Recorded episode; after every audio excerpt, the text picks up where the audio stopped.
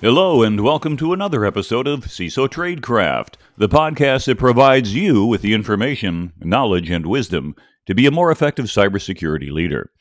My name is G. Mark Hardy, and today we're going to investigate how our systems ensure that only the right humans can do only the right things. As always, please follow us on LinkedIn and, and make sure you subscribe so you can always get the latest updates. Today, we're going to talk about identity and access management. And specifically, we shall focus on two topics of interest access control and authentication. It'll be an overview to help you understand the benefits and disadvantages of various approaches and show you how the industry is shifting. First of all, let's define a few terms. TechTarget defines access control as, quote, a security technique that regulates who or what can view or use resources in a computing environment. It is a fundamental concept in security that minimizes risk to the business or organization. Access control systems perform identification, authentication, and authorization of users and entities by evaluating required login credentials. NIST defines authorization as, quote, the right or a permission that is granted to a system entity to access a system resource, quote, and authentication as, quote, verifying the identity of a user, process, or device often as a prerequisite to allowing access to resources in an information system. We'll now get into some different strategies. Now, a lot of this material comes from Aaron Risk's blog on twingate.com. In access control methodologies, there's a variety of ways to restrict access. Number one is the mandatory access control, or MAC. That's our first method. This is a security strategy that gives a user an attribute. We can think of folks in the military who are granted a secret clearance. They would allow them eligibility to view secret material without it being an incident. Next, any objects such as files, databases, or devices would be given a classification. They might be classified as unclassified, confidential, secret, or even top secret. Thus, an employee with a secret clearance would have the ability to view unclassified, confidential, and secret content, but should not have the ability to view top secret material. Now, this is an easy way to protect against unauthorized data disclosure. You can then implement mandatory access control software that first validates if a user has sufficient clearance to view a file, or you could create different networks that have different classifications. In DoD, there are NIPR, SIPR, and JWICs, the unclassified, secret, and top secret networks. Okay, not going to get into the details on that. That's kind of beyond the scope of this program. But by only granting network access based on clearance, this reduces the risk of somebody accessing material above their clearance level. Now, the advantages of MAC includes enforceability. As an administrator, you set organization wide policies, and users can't override them, so now enforcement is pretty straightforward and easy. It also provides compartmentalization. You can limit the exposure of resources to a subset of the user base so that by having these security labels, we know that we can determine who probably had access to something if there were an issue. Now, of course, there's some disadvantages to just about everything, and MAC has them as well. It tends to constrain communication, and therefore it tends to hurt collaboration. If you're a highly collaborative organization, you might need a little bit less restrictive approach. In addition, it creates a management burden. You have to have a dedicated organizational structure to create and maintain security labels. And quite honestly, if that's not part of your organizational culture, that's very hard to do. Having worked in both in the military and in the civilian world, I got to tell you that the thought process of being able to go back, particularly for a company that has not done this before, and label every single document, or do it like we do in DoD and label every single paragraph tends to be a tremendous amount of work that a lot of organizations don't want to do. So, as an alternative to mandatory access control, the next access control methodology is discretionary access control, or DAC. Discretionary access control tries to focus on the object more and provide least privilege.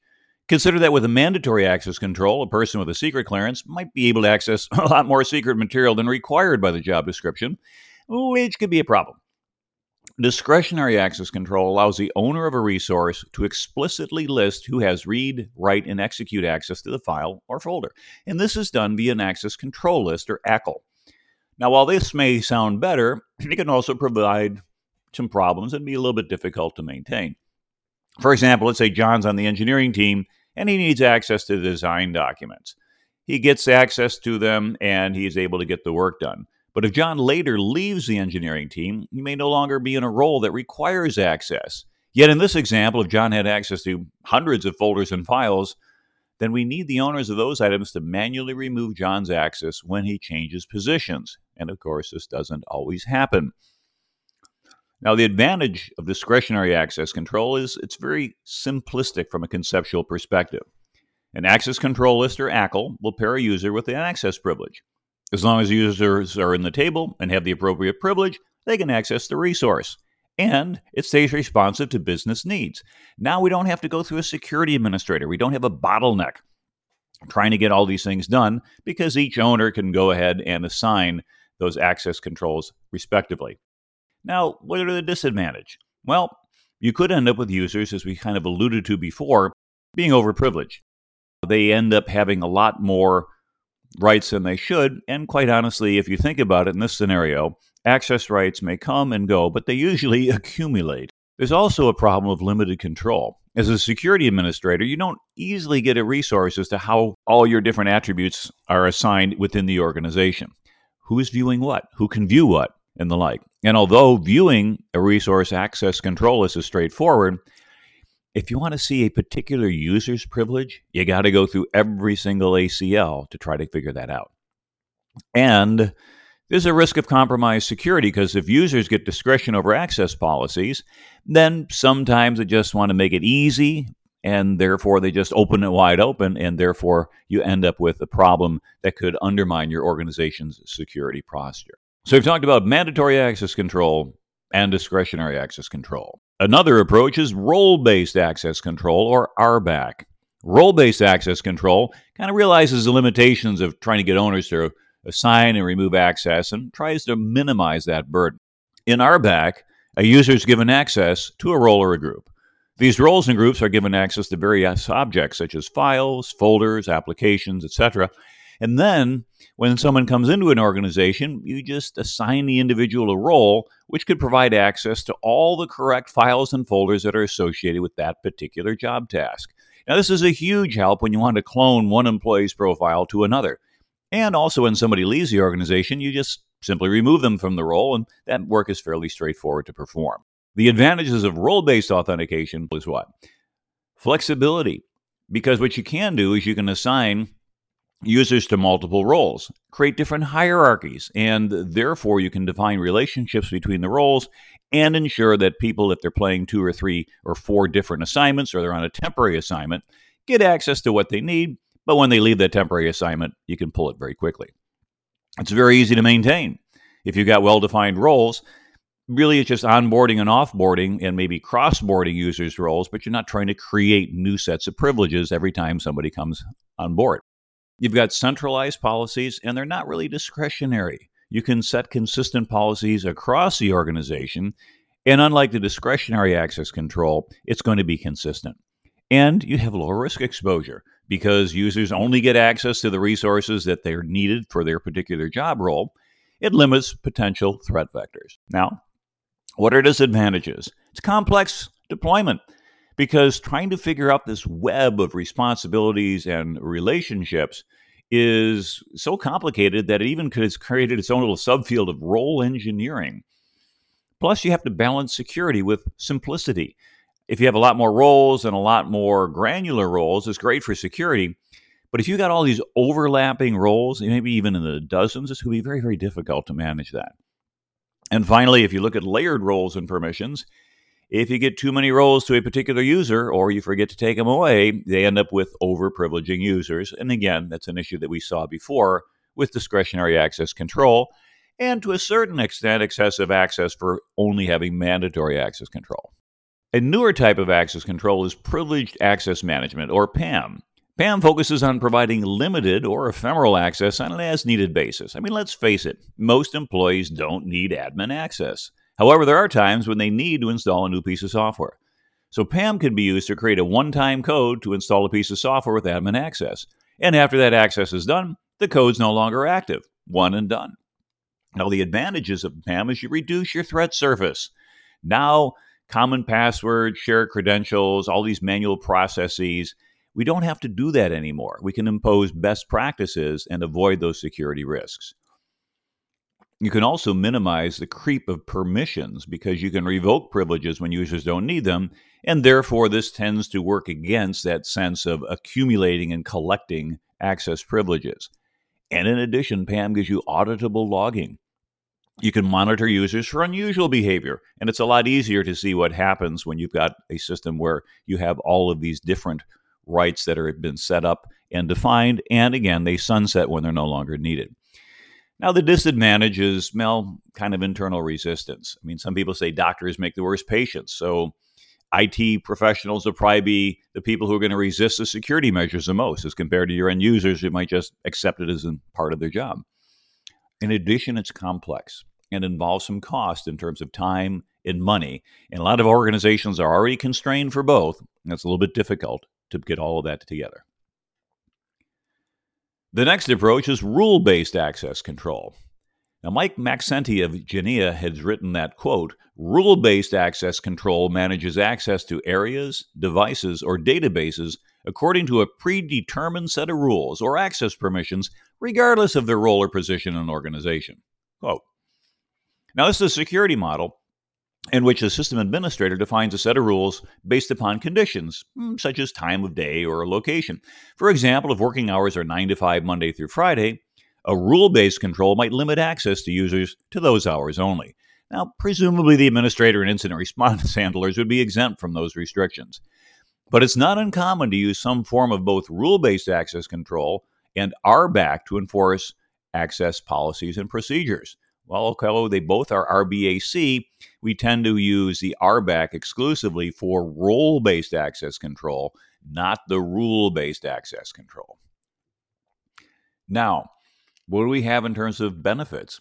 We've got some flexibility. Uh, businesses can adopt rule based access control because now we can go ahead and then say, hey, this is our normal working hours, this is the building people work on, et cetera. And for larger organizations, there could be value in having flexible access control policies because now system administrators can restrict access to some of the systems or even parts of the building only during certain days of the week. And they get a lot of flexibility, which is a major benefit for rule based access control.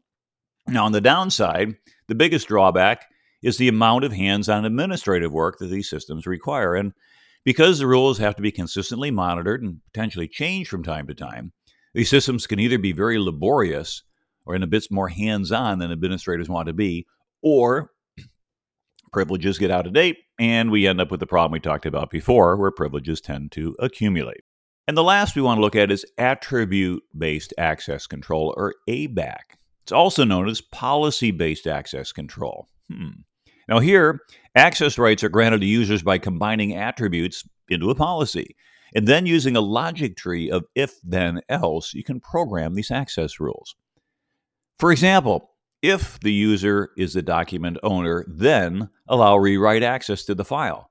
Else, if the user is in the same department as the document owner, then allow read access to the file and deny access on weekends. Else, for all other users, deny access. Now, note that ABAC doesn't have predefined roles like RBAC. Rather, it's the logic tree that creates the enforced policy. And this methodology manages access rights by evaluating a set of rules, policies, and relationships using the attributes of users, systems, and environmental conditions. Now, note that attributes can be about the subject, for example, job role, title, clearance. Could be about the action, for example, read, write, change, delete. The object, is it a database, an application, a record, and the context or the environment, for example, time or location. So, the recap we have number one, mandatory access control or MAC. Number two, discretionary access control or DAC. Number three, role based access control or RBAC. Number four, privileged access management or PAM. Number five, rule based access control, which I mentioned before isn't called RBAC to avoid confusion. And number six, attribute based access control or ABAC. Okay, now that we've looked at access control, let's turn our attention to authentication technologies. As we said before, authentication is verifying the identity of a user, process, or device to allow access.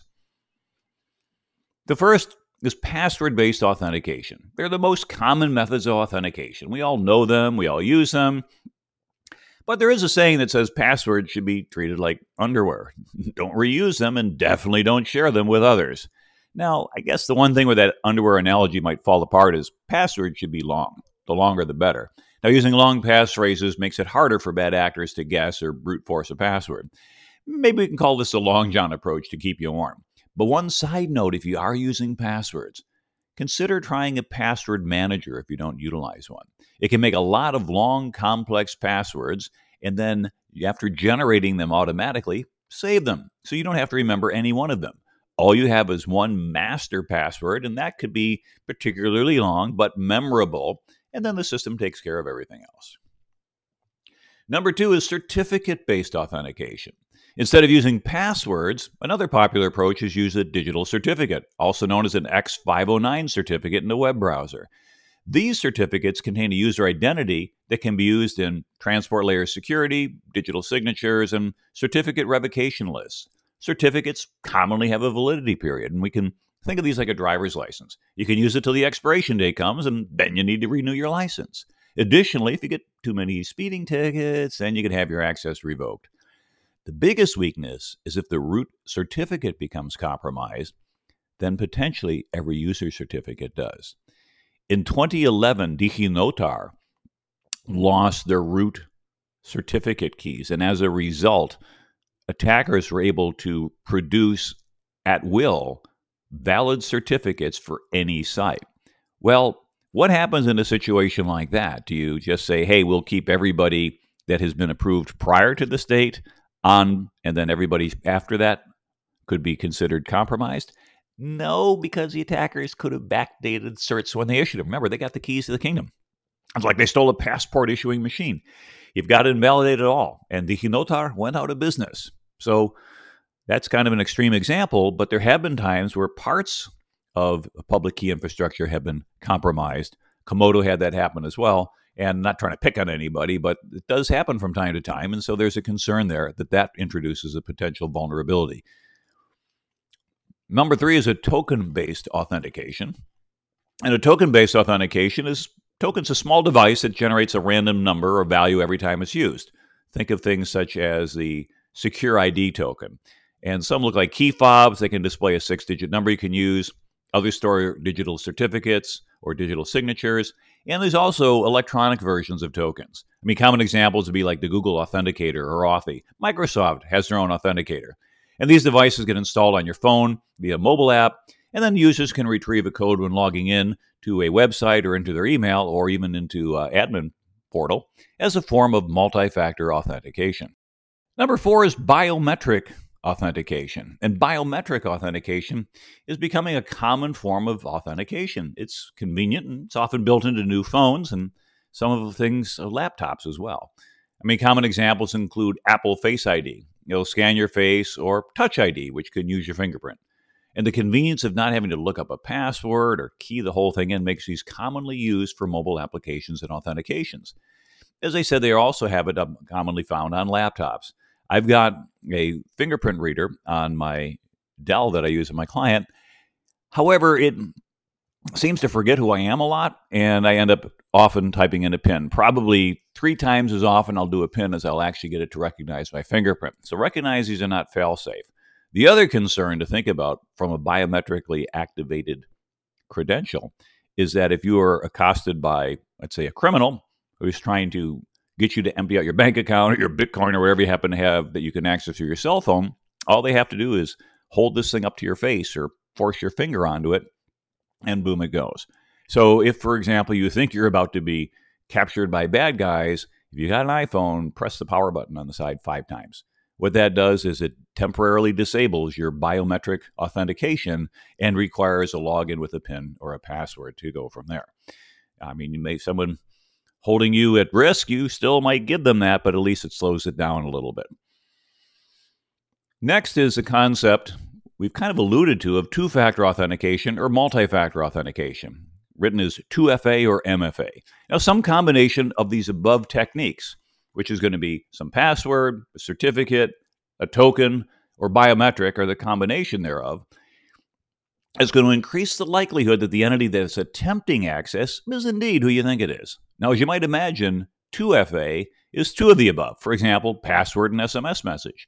MFA technically includes 2FA, but it could provide even more methods.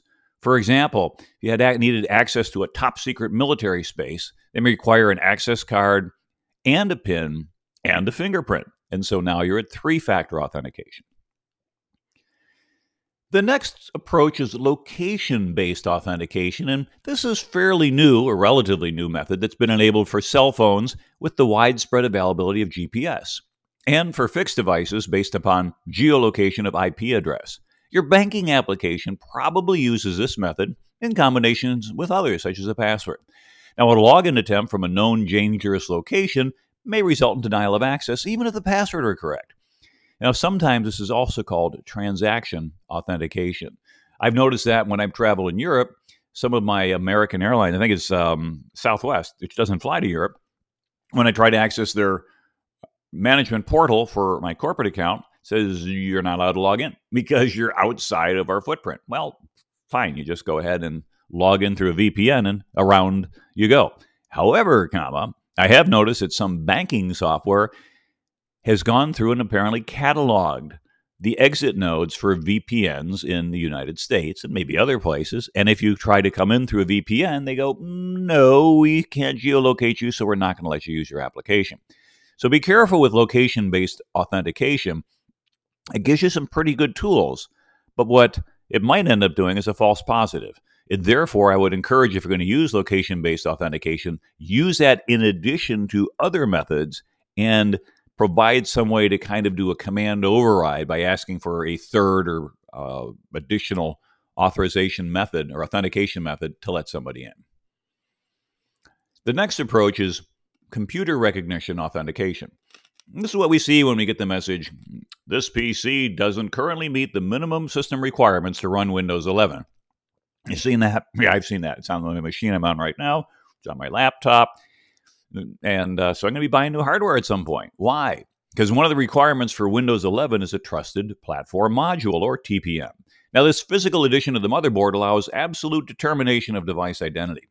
Now, note that cookies are a more ephemeral way of providing computer recognition authentication. Clicking the box on a website, remember this computer or remember me, it deposits a small piece of information on the machine that can be pulled later by the same website to verify if you've been there before. The next is a CAPTCHA code. Now, here's a Hacker Jeopardy question for you. CAPTCHA stands for what? Completely automated public Turing test to tell computers and humans apart. There, now you know.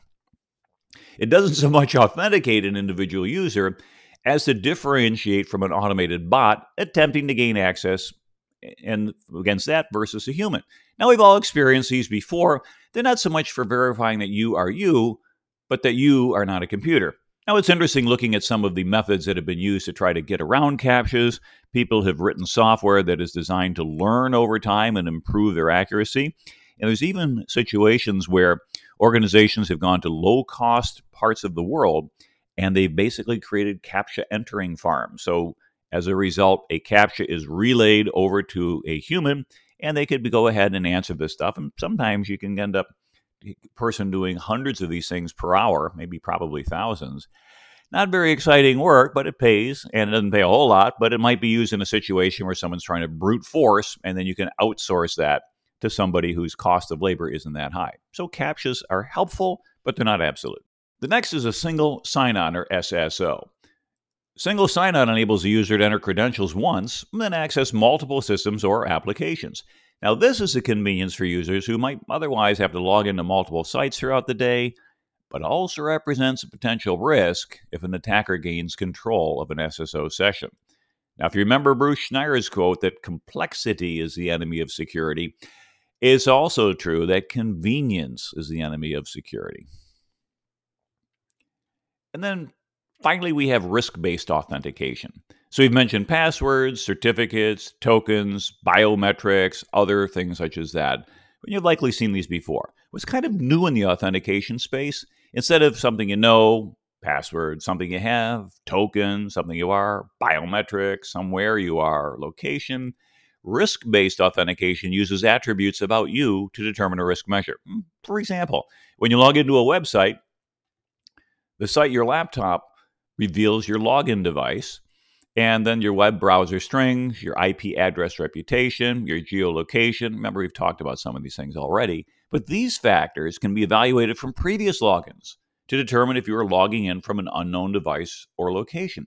And if your login is from a known device and location, then maybe the website lowers its requirements for authentication. It might only require a username and a password.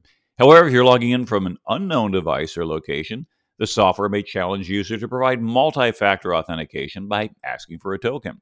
Overall, the focus is on the user experience and ideally providing a little bit less friction to the user. In a way, Microsoft conditional access tends to do that. You come in from a very strange place, and you've got to be careful how you set your rules, whether it's low, medium, high risk. When I was in Europe fairly recently, as I tried to log in as an admin, it says, well, your account may be at risk. Well, of course, my IP address just hopped from the US over to Europe. But then, because of the policy that we had set up, it says we have to change your password. It's like, I don't want to change my password. I am the administrator. I don't need it. I know I'm safe. And so had to go back and change the rules on that a little bit. And that's pretty much what that has is that you can either lock the individual out or you can make them do a password change or you can do nothing. Well, how do you get around that? If you're the global administrator in an Azure domain and you're highly mobile or you know you're going to be moving around, you might trigger a few false positives. And so therefore you have to think carefully, do I create an exception for this particular account which is not really the best thing to create an exception on because it's got the most privileges of all. Anyway, you make your own decisions based upon your risk tolerance. Now, different technologies can use different combinations of these techniques. For example, BitLocker can use a TPM, which is the computer recognition. You can log in with a PIN, that's password based. Or it could be a startup key, that's token based. And that will then allow a system or a drive to become accessible. But some of the best defenses against a skilled attacker with physical access are not enabled by default. And if you go through and take a look at Microsoft's comments, I've also got links in the show notes. You can find out that if that's what your risk profile is, somebody actually grabbing a machine and then going at it with a screwdriver and some other tools, there's some additional security you can put on it. But again, in most environments, convenience is going to trump security. So, to summarize, authentication can be accomplished through one, password based authentication.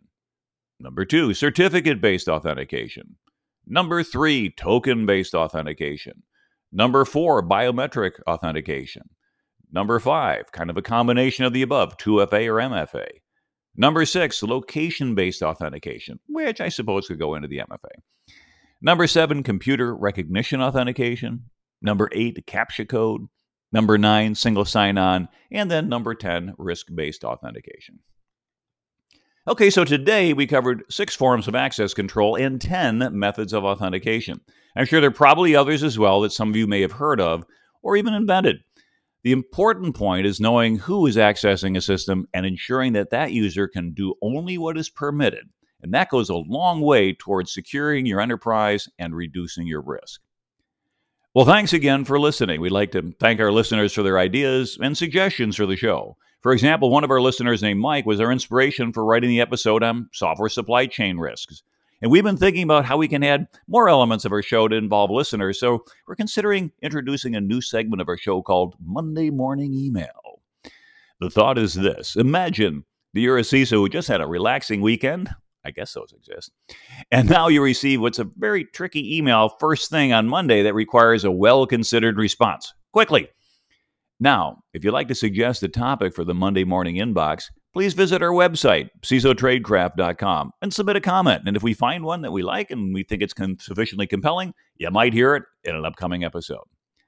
Hey, as a favor, would you please take a moment and leave us a review on Apple Podcast or however you're listening to us so we can attract more listeners? We hope you've enjoyed this topic and look forward to sharing more content with you next week. Again, this is your host, G. Mark Hardy, and thanks again for listening. Until next time, stay safe.